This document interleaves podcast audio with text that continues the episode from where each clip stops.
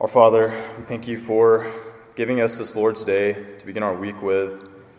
Lord, you have called us out of this world, and today we consider that calling, what it means, what it means that you've made our calling effectual by your word and spirit. Lord, we ask for your grace as we enter this teaching hour, that it would encourage us, and Lord, that it would not stand just to um, enlighten our minds alone, but to edify our souls and to prepare us to worship you uh, this morning. So, with that in mind, we pray that your Spirit would be with us, um, enlighten our minds and our hearts, prepare us to worship you. In Christ's name, amen.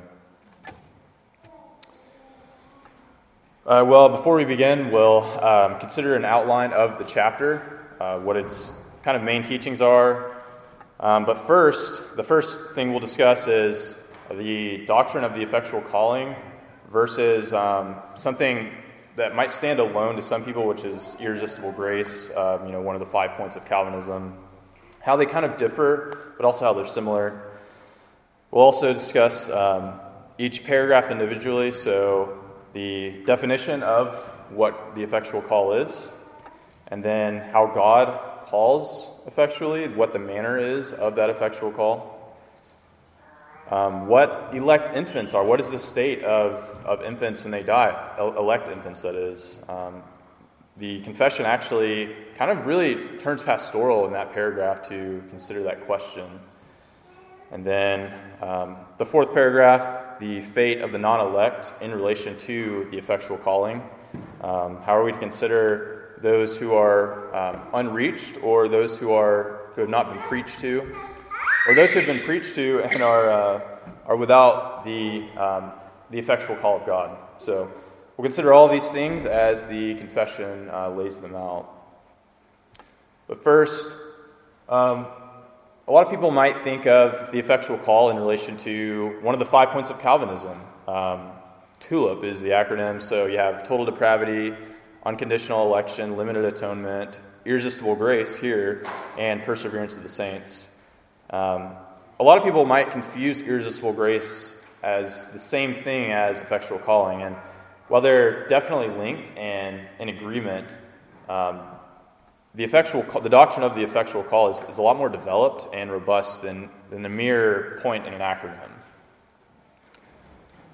Uh, so, to define irresistible grace, for instance, Joel Beeke, he defines it as uh, the doctrine in which the Holy Spirit never fails to bring his own to faith. So all of God's elect people will eventually come to faith. That is the doctrine. And, and we agree with that as Reformed particular Baptists. The confession here agrees with that. But um, the confession goes deeper. So this, this doctrine of, the, of irresistible grace, it is helpful, it is true, but it is too general. It's too general. Uh, it's true of confessional teaching, but it doesn't represent the more developed soteriology of the confession as well as the more developed soteriology which followed the, the five points of Calvinism. That, that was a, it was a response to error at the time, but the Reformed confessions, like our own, followed that, built upon it, and developed it further. So it's not, we can't um, relegate God's effectual call to one point in the five points of Calvinism. Um, I think a helpful way to begin considering the, this chapter of the confession is uh, question 34 of our catechism What is effectual calling? Effectual calling is the work of God's Spirit whereby, convincing us of our sin and misery, enlightening our minds in the knowledge of Christ, and renewing our wills, he doth persuade and enable us to embrace Jesus Christ freely offered to us in the gospel. Well, amen. That is um, a beautiful doctrine, and, and you can see how it. Um, it's much deeper, much more robust than merely saying that all of the elect will come to faith, though true. Well, another thing we should consider before moving on is just how the confession lays forth the doctrine of salvation, soteriology. Um, there are kind of three, three stages in which it's presented, and this is the classic Reformed and uh, really patristic way of viewing salvation. So, first, uh, the confession lays forth the doctrine of the pactum salutis. This is the agreement or covenant of salvation. Um, so, this is a um, this is how salvation is decreed from eternity past between the persons of the Trinity. And this was laid forth in chapter 3 of the confession with the decree of God, and chapter 7 in um, the doctrine of the covenant. Then you have the Historia Salutis, the history of salvation. So, how um, salvation is worked out in the history of, of mankind and the history of God's people, the Israelites, um, and the history of uh, Jesus Christ. Uh, mankind, the history of mankind was recapitulated, repeated in Christ, and fulfilled in Him. Um, so we see this laid forth, chapters 4 through 6, so creation, providence, the fall. Um, we also see this in chapter 8, um, which covers Christology, so how the history of salvation is, is repeated and fulfilled in Christ Jesus.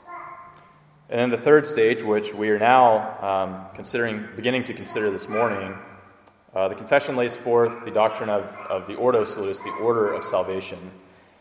And the, um, here in chapter 10, it begins with the effectual call, and really goes through chapter 20, and you can consider every chapter from here on as a part of what we consider the Ordo Salutis, the order of salvation. Um, but it begins with the effectual call. That is, is the first um, stage in our salvation which we experience. Uh, we, we really cannot con- um, understand one of these apart from the other. We can't understand the history of salvation, creation, fall, uh, redemption, consummation. We can't understand that apart from the, uh, the eternal covenant of salvation. We also can't understand our own experience of salvation, effectual calling, justification, sanctification. We can't understand that apart from the history of salvation or from God's eternal covenant of salvation. So these are all linked, and this is how the confession presents soteriology. So, with that in mind, we can turn to consider uh, paragraph 1 of chapter 10. Those whom God hath predestined unto life, he is pleased in his appointed and accepted time effectually to call by his word and spirit out of that state of sin and death in which they are by nature to grace and salvation by Jesus Christ, enlightening their minds spiritually and savingly to understand the things of God, taking away their heart of stone and giving to them a heart of flesh, renewing their wills, and by his almighty power determining them to that which is good, and effectually drawing them to Jesus Christ. Yet so as they come most freely, being made willing by his grace. Well, uh, to define the effectual call, the confession says that at the appointed time, God calls his predestined people by his word and spirit out of that state of sin and death in which they are by nature to grace and salvation. So, what we see here to begin with is that um, there, are, there are two means of calling, both are necessary. It says, by his word and his spirit. so, we have an outward call, so the preaching of God's word, that is the outward call uh, which is made effectual in the lives of believers. Then we have the, the inward call, which is the work of the Spirit in, in our calling, which includes regeneration and conversion. Now, this word calling, uh, we have to understand it in the context that the confession was written. So today, in, in you know, more modern treatments of the Reformed doctrine of salvation, calling is usually distinct from regeneration and conversion. And while that, that is true to an extent, uh, the Puritans, the particular Baptists at the time, um, the writers of the Westminster Confession, they understood calling um, more as a collective of, of the call of regeneration, of conversion. Um, they included these, these all in one in their treatment of the effectual call. Not that they can't be distinguished, because clearly they, they do distinguish uh, these, these stages, uh, but we do need to keep that in mind um, as we go forward. And to bring back this, this idea of the order of salvation, um, we can see in Scripture a key proof text for this paragraph, uh, Romans 8.30. And those whom he predestined, he also called, and those whom he called, he also justified, and those whom he justified, he also glorified. So we can see that um, here uh, in Romans, predestination precedes uh, calling, calling precedes justification, justification precedes glorification. Um, and that's something that, that they really built this doctrine of calling, effectual calling upon. So um, now we have to consider what makes the, the call of God effectual in the lives of believers. Well, first, there's a, a rational understanding of the gospel. It's it's reasonable in the, the life, the mind of the believer. Uh, they say the enlightening of their minds, spiritually and savingly, to understand the things of God. So it's not just that God calls someone and they uh, magically, uh, they're, they're believers, they can't really understand why. No, it's, it's understandable. We, we think of faith as, as a knowledge of the gospel, as a assent of the gospel, as trust. Um, so when the, the calling is made effectual, it is a true, reasonable, rational understanding of, of our minds to understand the things of God. It also includes regeneration, as I said. Um, we're given a, a, heart of flesh, and our old heart of stone is removed. Think of Deuteronomy 30, verse 6. The circumcision of the heart is in view. Ezekiel 36, we have the promise of the new covenant that um, God's people, the, his elect people, their heart of stone is taken out and they are given a heart of flesh. And we also have the renewal of the human will. Uh, if you recall last week, um, Chris taught on uh, the free will of man. and here we see that the human will is renewed to true freedom. Uh, the will is free, but it is bound by its desires. And in the effectual call, God reorders our desires, He redirects them towards the things of God. Uh, it's not that um, He does harm to our, our free will. Our free will is bound already because of the fall. It is that He, again, He redirects our, our desires so that we do freely come to Him by His grace. And as the, the confession said in that paragraph, yet so as they come most freely, being made willing by His grace. It is it is not that, um, you know, the, the typical understanding of Calvinism today is that there's no such thing as free will, but that's not what the confession teaches, is that the free will is bound and um, that it requires God's grace to redirect our desires in order that we freely come to God. Uh, Psalm 110.3, they use this as a proof text. Your people will, will offer themselves freely on the day of your power. Um, it's not your people you will call your people and they will turn to you though they, they don't want to. No, God, God changes our desires. Um, his people do come to him freely in the gospel. Yes, Pastor Nathan. Yeah, I really like that statement. So they come most freely, being made willing.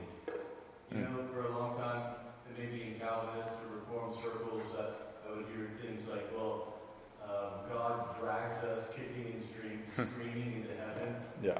And while there might be a certain truth to that, um, it, it's really kind of a, a, you know caricature of the fact that you know God transforms us as you said, redirects our desires, and we see Him as beautiful, mm. as as merciful, as loving, and and we it is of our own will that we then pursue Him, that we flee to Him. And, you know, it's kind of like Lazarus when he was raised from the dead. Mm-hmm.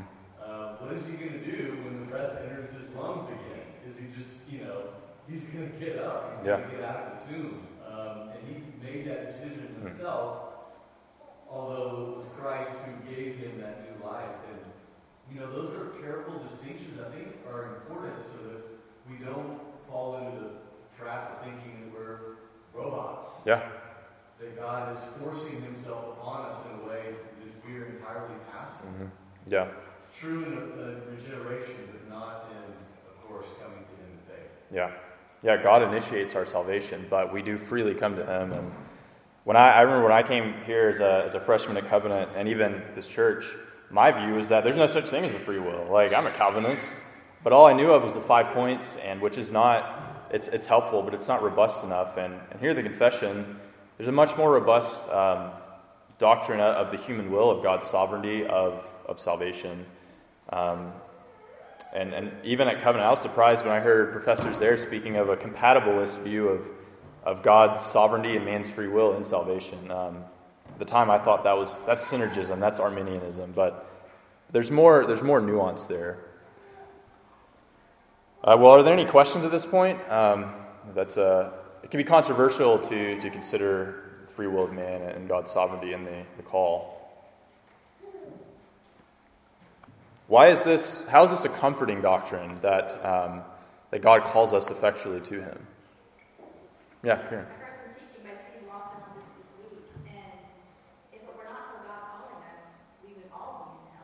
Yeah. So it's merciful that he does Hmm. Yeah.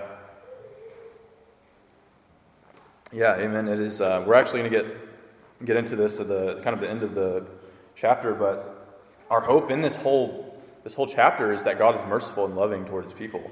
Uh, that is the, the the key point of this uh, this chapter.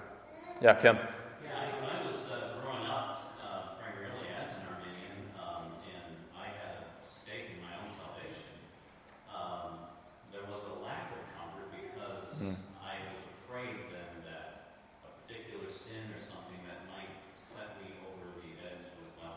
Yeah. You just lost your salvation. So yeah. I can gain my own salvation. I could also lose my salvation. There was no comfort in that. There was always a doubt. There was always a mm. Knowing then now that, that God is the one who effectually calls us and we depend fully on Christ. Yeah. Um, that is what brings me comfort and mm. Yeah, amen. Yeah, and, and the next uh, paragraph, we're going to consider how, how God calls us most free or calls us out of his most free and special grace. It is that's a, that's the comfort in the effectual call that it's not our own it's not our, our, of our own volition, it's of God's. Well then, um, I'll read chap, uh, chapter 10, paragraph 2.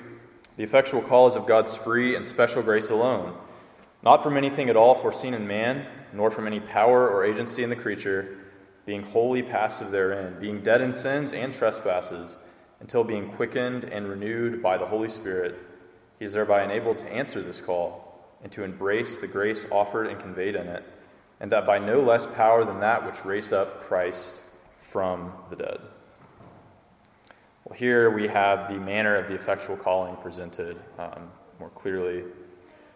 Now, while the confession again upholds free will, it guards it guards us, it guards its writers from any sort of semi Pelagian view of salvation that, um, that in salvation, God and man work together to initiate salvation.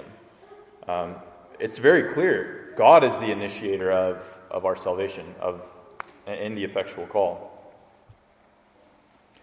Uh, as, it, as it states, of God's free and special grace alone, and goes on and says, without any co working with his special grace. In our natural state, we are helpless. Um, and again, going back to what we were just discussing, that is why we need God to, to transform our souls to give us a new heart with new desires. But there's this uh, very popular idea that, well, God helps those who help themselves. This was uh, a very famous statement by Benjamin Franklin. Um, it was just, but it wasn't just him. I mean, this was in the time of the writing of this confession. Modern philosophies and thinking about about God um, we're developing into um, a sort of, a sort of uh, yeah, God helps those who help themselves, which we can see today in, in teachings like prosperity, uh, gospel teachings, where, well, God wants you to be happy and rich and have such and such, but you have to do that, and God will help you. God promises to, to help you in those efforts, and He'll bless you in those. Or even in, in our own circles, we might, um, we might consider, well, uh, typically we're, we're very patriotic and we think, well, as Americans, we pull ourselves up by our, by our bootstraps and we might kind of get confused when we think about salvation. Well, we get into to legalism and we need to believe that, or not believe, but uh, we need to live by such and such a standard that ultimately we, our, our doctrine of salvation gets confused and, um, and merges our own works with, with God's grace. Arthur Pink, on the other hand, he has a helpful um, statement kind of rebutting this idea that God helps those who help themselves. He wasn't um, explicitly a, a, Reformed Baptist, but he largely agreed with the theology of our confession. Um, he states To declare that God helps those who help themselves is to repudiate one of the most precious truths taught in the Bible, and in the Bible alone, namely that God helps those who are unable to help themselves who tried again and again only to fail. To say that the sinner's salvation turns upon the action of his own will is another form of the God dishonoring dogma of salvation by human efforts. In the final analysis, any movement of the will is a work. It is something from me, something which I do. But the doctrine, the doctrine of God's sovereignty lays the axe at the root of this evil tree by declaring, It is not of him that willeth, nor of him that runneth, but of God that showeth mercy. Romans 9 16. Now, he's speaking here of the will. His point is that um, we cannot will our own salvation, we cannot initiate our own salvation by, by our own will prior to God calling us to Him. Um, that is to, to turn our salvation into a works based salvation rather than a salvation based on God's grace. Well, again, in this uh, paragraph, we have a presentation of a, another inward and outward distinction of the call. Uh, states being quickened, which means being made alive, and renewed by the Holy Spirit. This is the, the inward call of God, uh, the Spirit's regenerative, regenerative power in believers. And then they also present the outward call, which is the preached word, and able to answer this call and to embrace the grace offered and conveyed in it. So again, the call is inward and outward. We can't separate the two. Uh, if you have one without the other, um, we can't clearly call that an, an effectual call. Man is effectually made willing to embrace the gospel by the Spirit's grace. So, hearing the gospel alone is not uh, what saves us.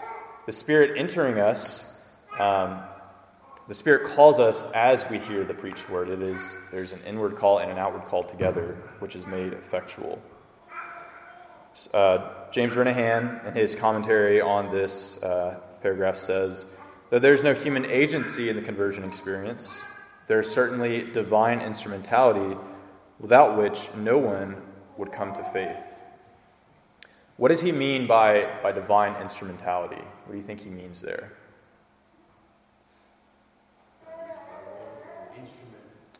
Yes, that's, that's part of it. Um, he, he, uses means in, in bringing us to salvation. Uh, he uses means. So recall chapter 5 on providence. Oh, Sam.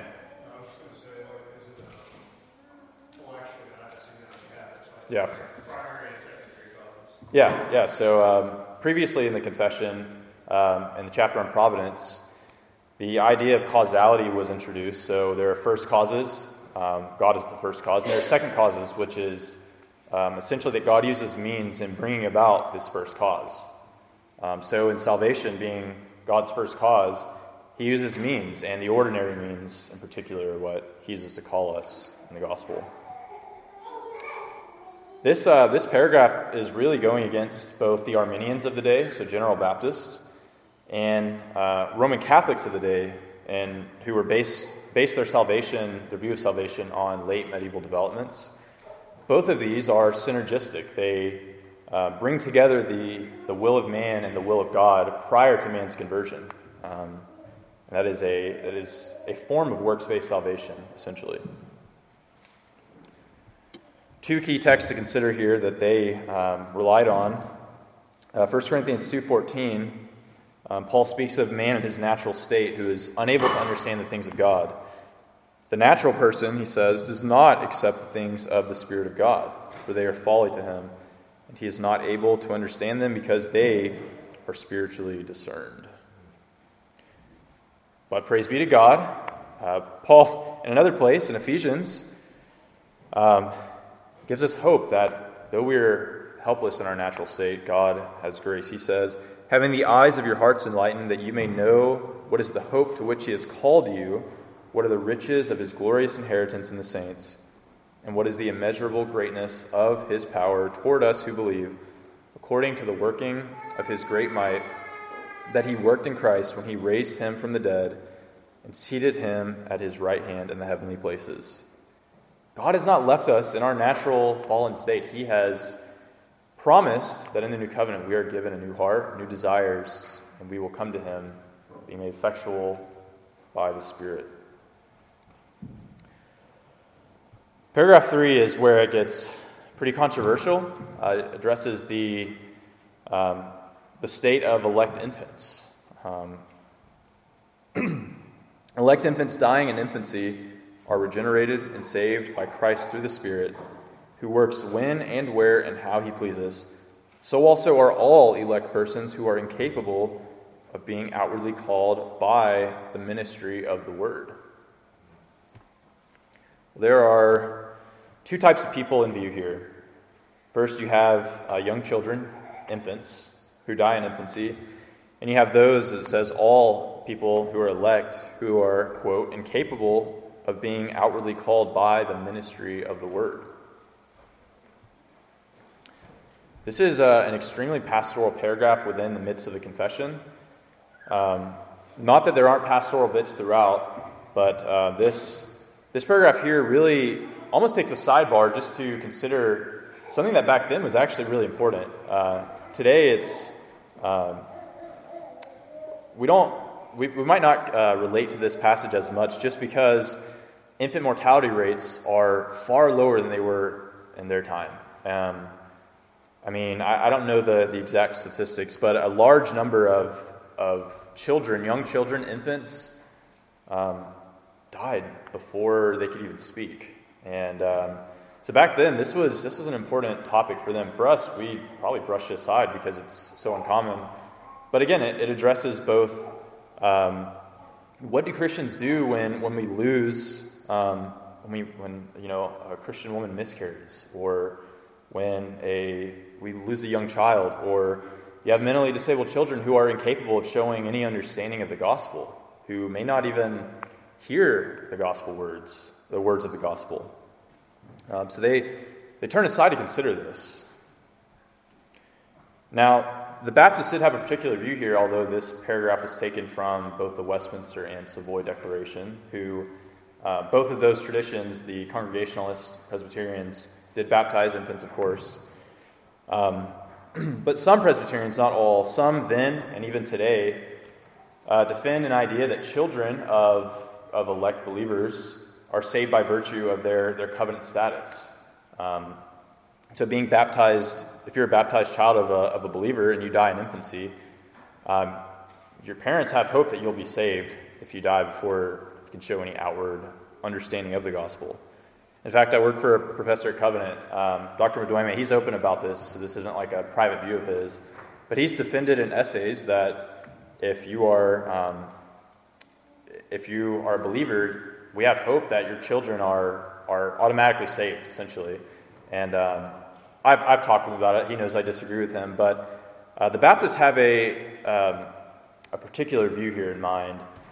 I think this view by some Presbyterians, it does confuse the distinction between one's election, um, one's state of salvation, and the sign of the covenant. Because merely by being a child of, of another believer, therefore baptized, um, outwardly in the covenant of grace, this is borderline baptismal regeneration, and there's a lot of errors that can arise by equating um, the covenant sign and an election, and saying that you're automatically called merely by the washing of water. So, here are five clarifications to the Baptist understanding of this. Yeah, Pastor Nathan. Yeah, maybe you're going to get to this. I don't want to preempt you too much, but maybe not baptismal generation, but certainly presumption, presumptual yeah. Yeah. generation. And that's inherent in infant baptism as a whole, that there is a presumption that the child is saved or yeah. the child will be saved, mm-hmm. which is, um, you know, we might say that God ordinarily works through families or often does, mm-hmm. but um, there's certainly no certainty of that. There's certainly no promise in yeah. Scripture of that.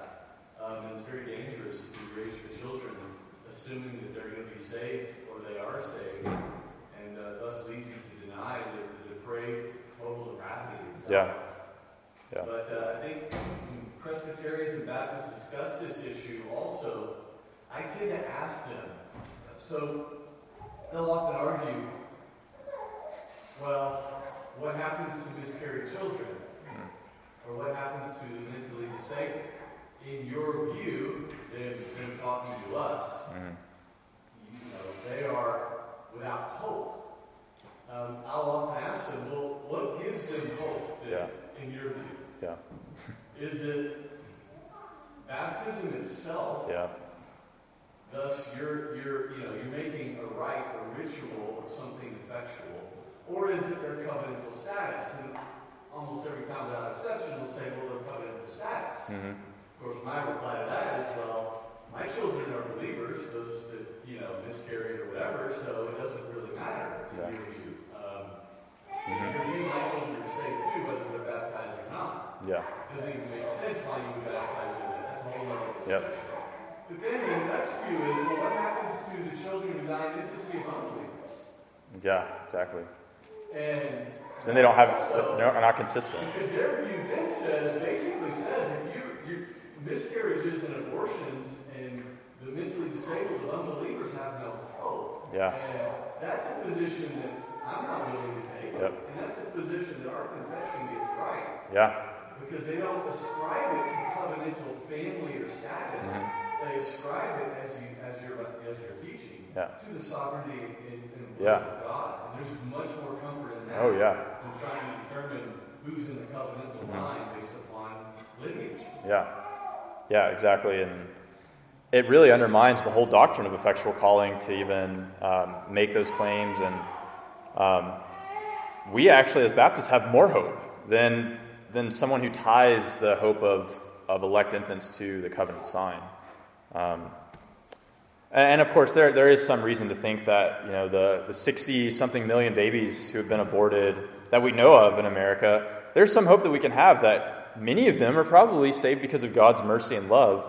But again, we don't base that on a presumption of a covenant, of a, an external sign. We base it on God's free grace because He's more loving than we could ever imagine. Um, his, uh, he is more merciful than, than we know. So, uh, the first clarification again, salvation is a free gift to all. It's not based on a covenant sign, it's not based on, on your own works. Second clarification is that there is a, a distinction that the Baptists and, and really all Reformed make between one sin nature, that they are corrupt, born in sin in Adam, and actual sins, so sins that they act upon. Now, this by no means um, opens the door for someone who's born with a sin nature and yet never sinned is, is saved. But it's a distinction that the Baptists, I believe, held uh, more firmly. Also, there's no so called age of accountability or, or, age of infancy. We can't nail down when an infant is no longer an infant. Or um, someone like John MacArthur, very well known today in, in Calvinistic Reformed circles, he has defended an age of accountability, and yet he won't nail, he won't tell you what that age is. He says, you know, it's different for, for every person. But we don't see that in Scripture, and that's, um, again, it's not logical if you believe that God effectually calls sinners by his grace. Um, number four, the fourth implication or clarification is that our election precedes calling, which includes regeneration and conversion. So just because we can't outwardly see the regeneration and conversion of a believer, they can't confess with their mouth or their lips, doesn't mean that God's Spirit has not um, effectually called them to Him. And fifth, again, God is merciful. He loves us, He loves our children even more than we ever could. So even if we had, hypothetically, a child die in infancy who was not elect, even then, God is more merciful than we know. And yet, we can have hope that God is, is merciful, loving, and that He could even have grace on, on an infant who could never confess uh, belief in Christ. Are there any questions? I know that's a very controversial, uh, really difficult um, thing to consider, but it's important. And it's, again, in their context, this was much more important than we might think of, of it today.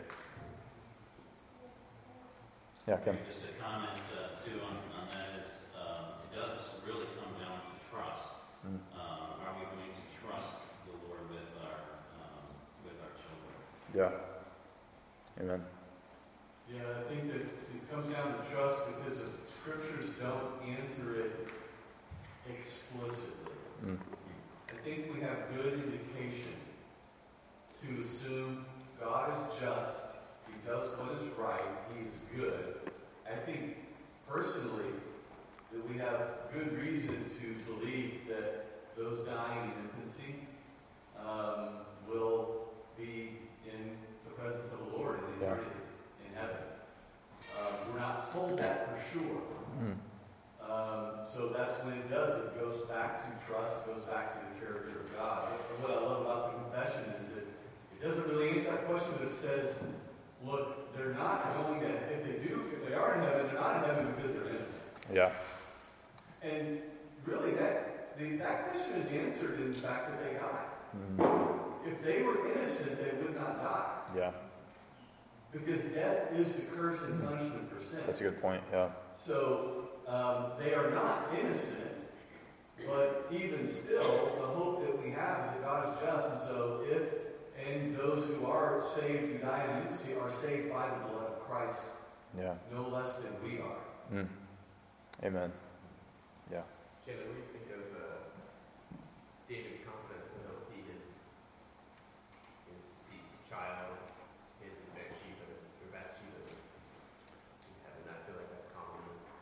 Yeah, I mean, I, I think, I think I would, I would view that in, a similar context as Pastor Nathan just uh, presented it. I mean, we can have, we can have confidence in those things based on, on God's mercy and grace, not, um, not presuming off of, off of the things that we see, off of uh, a lack of, of seeing faith by us. Um, but I'd have to, I'd have to think about that more. Um, Actually, that's one of the most important passages, I think, this. Yeah.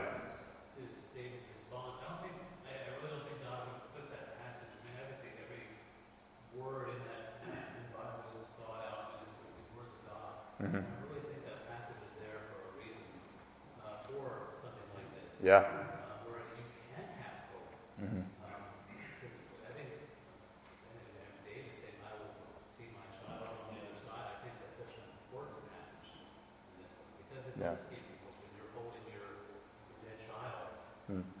that you can have hope. Yeah. And merciful God, no matter what you did, you didn't do anything. Right, yeah. But based on the mercy and love of God, yeah. It's a really critical passage. Yeah, definitely.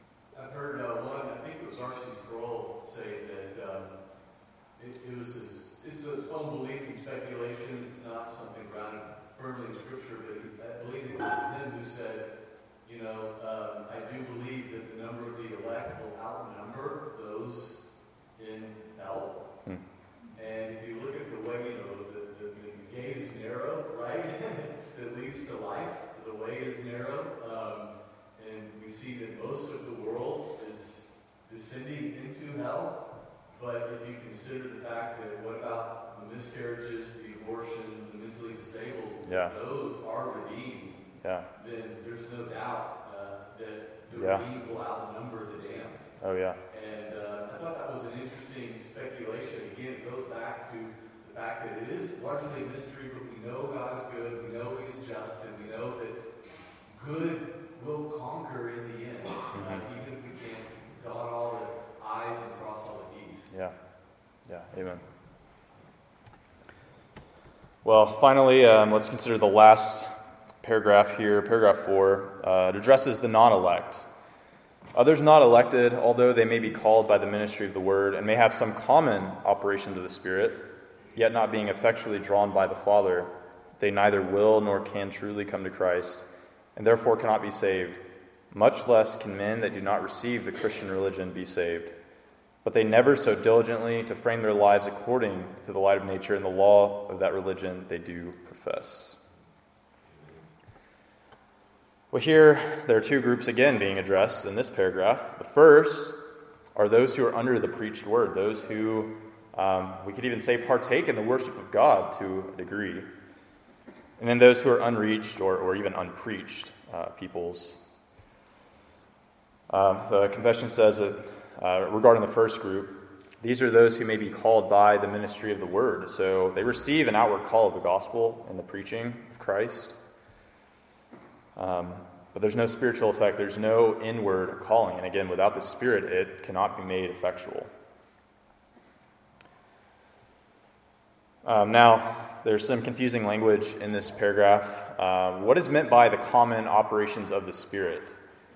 Well, the text that they were relying on here was Hebrews 6, verses 4 to 5. Uh, For it is impossible in the case of those who have once been enlightened, who have tasted the heavenly gift, and have shared in the Holy Spirit, and have tasted the goodness of the Word of God and the powers of the age to come. Now, this passage is, um, is pretty debated on whether it's speaking of those who were once truly believers, who were once called and then fell away from the faith, or whether they, to some degree, did partake in uh, the heavenly gift uh, and share in the Holy Spirit, and yet were never truly called to begin with.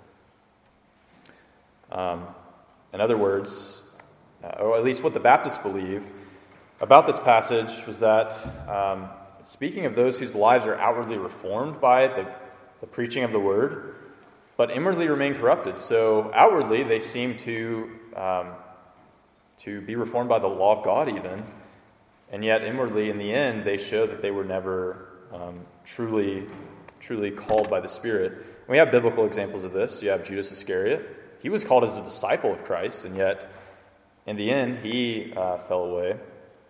Herod, who uh, seemingly, uh, by John the Baptist preaching, seemingly was kind of scared. He, he had some reverence for John the Baptist, but yet there's no sign that he was, he was a real believer. And then even Felix, under uh, the preaching of, of Paul at uh, Caesarea Philippi, um, these are all examples of, of, those who are outwardly reformed to a degree and yet um, had some fear of God in general, but no knowledge of Christ truly.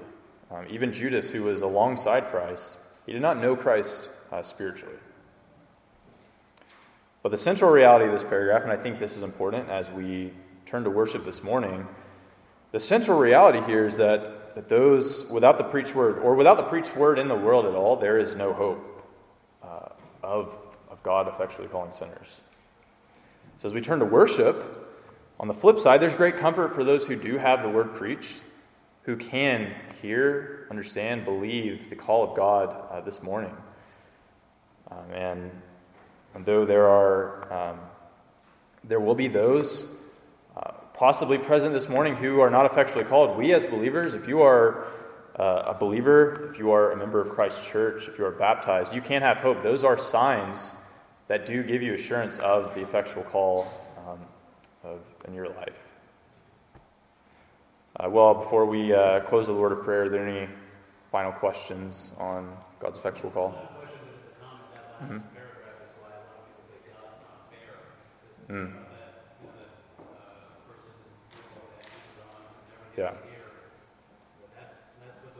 right there. Mm-hmm.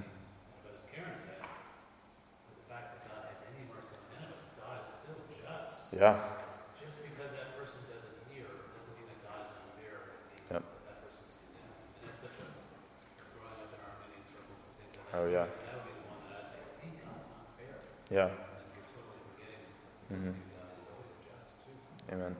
And, and yeah, even even modern Catholics, you know, after Vatican II, they believe that well, if you have some knowledge of God, um, of of a deity, and you respect the the natural law, then God can have mercy on you and save you by virtue of that, rather than by virtue of His grace. And it's the same issue at heart there that um, it bases it on the the work, the will of man as the initiator of salvation, um, rather than His mercy and love.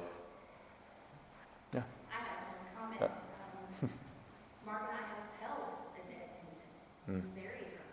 Yeah. and people did offer us comfort in some of these things that was discussed. And I had a little wrestle with that. Um, so I look at the two children that I have living here.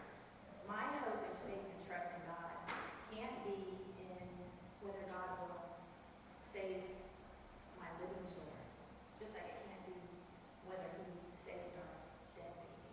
Mm. So it does go back to God's elect and His calling. It's individual. It's not through baptism, hmm through covenant means.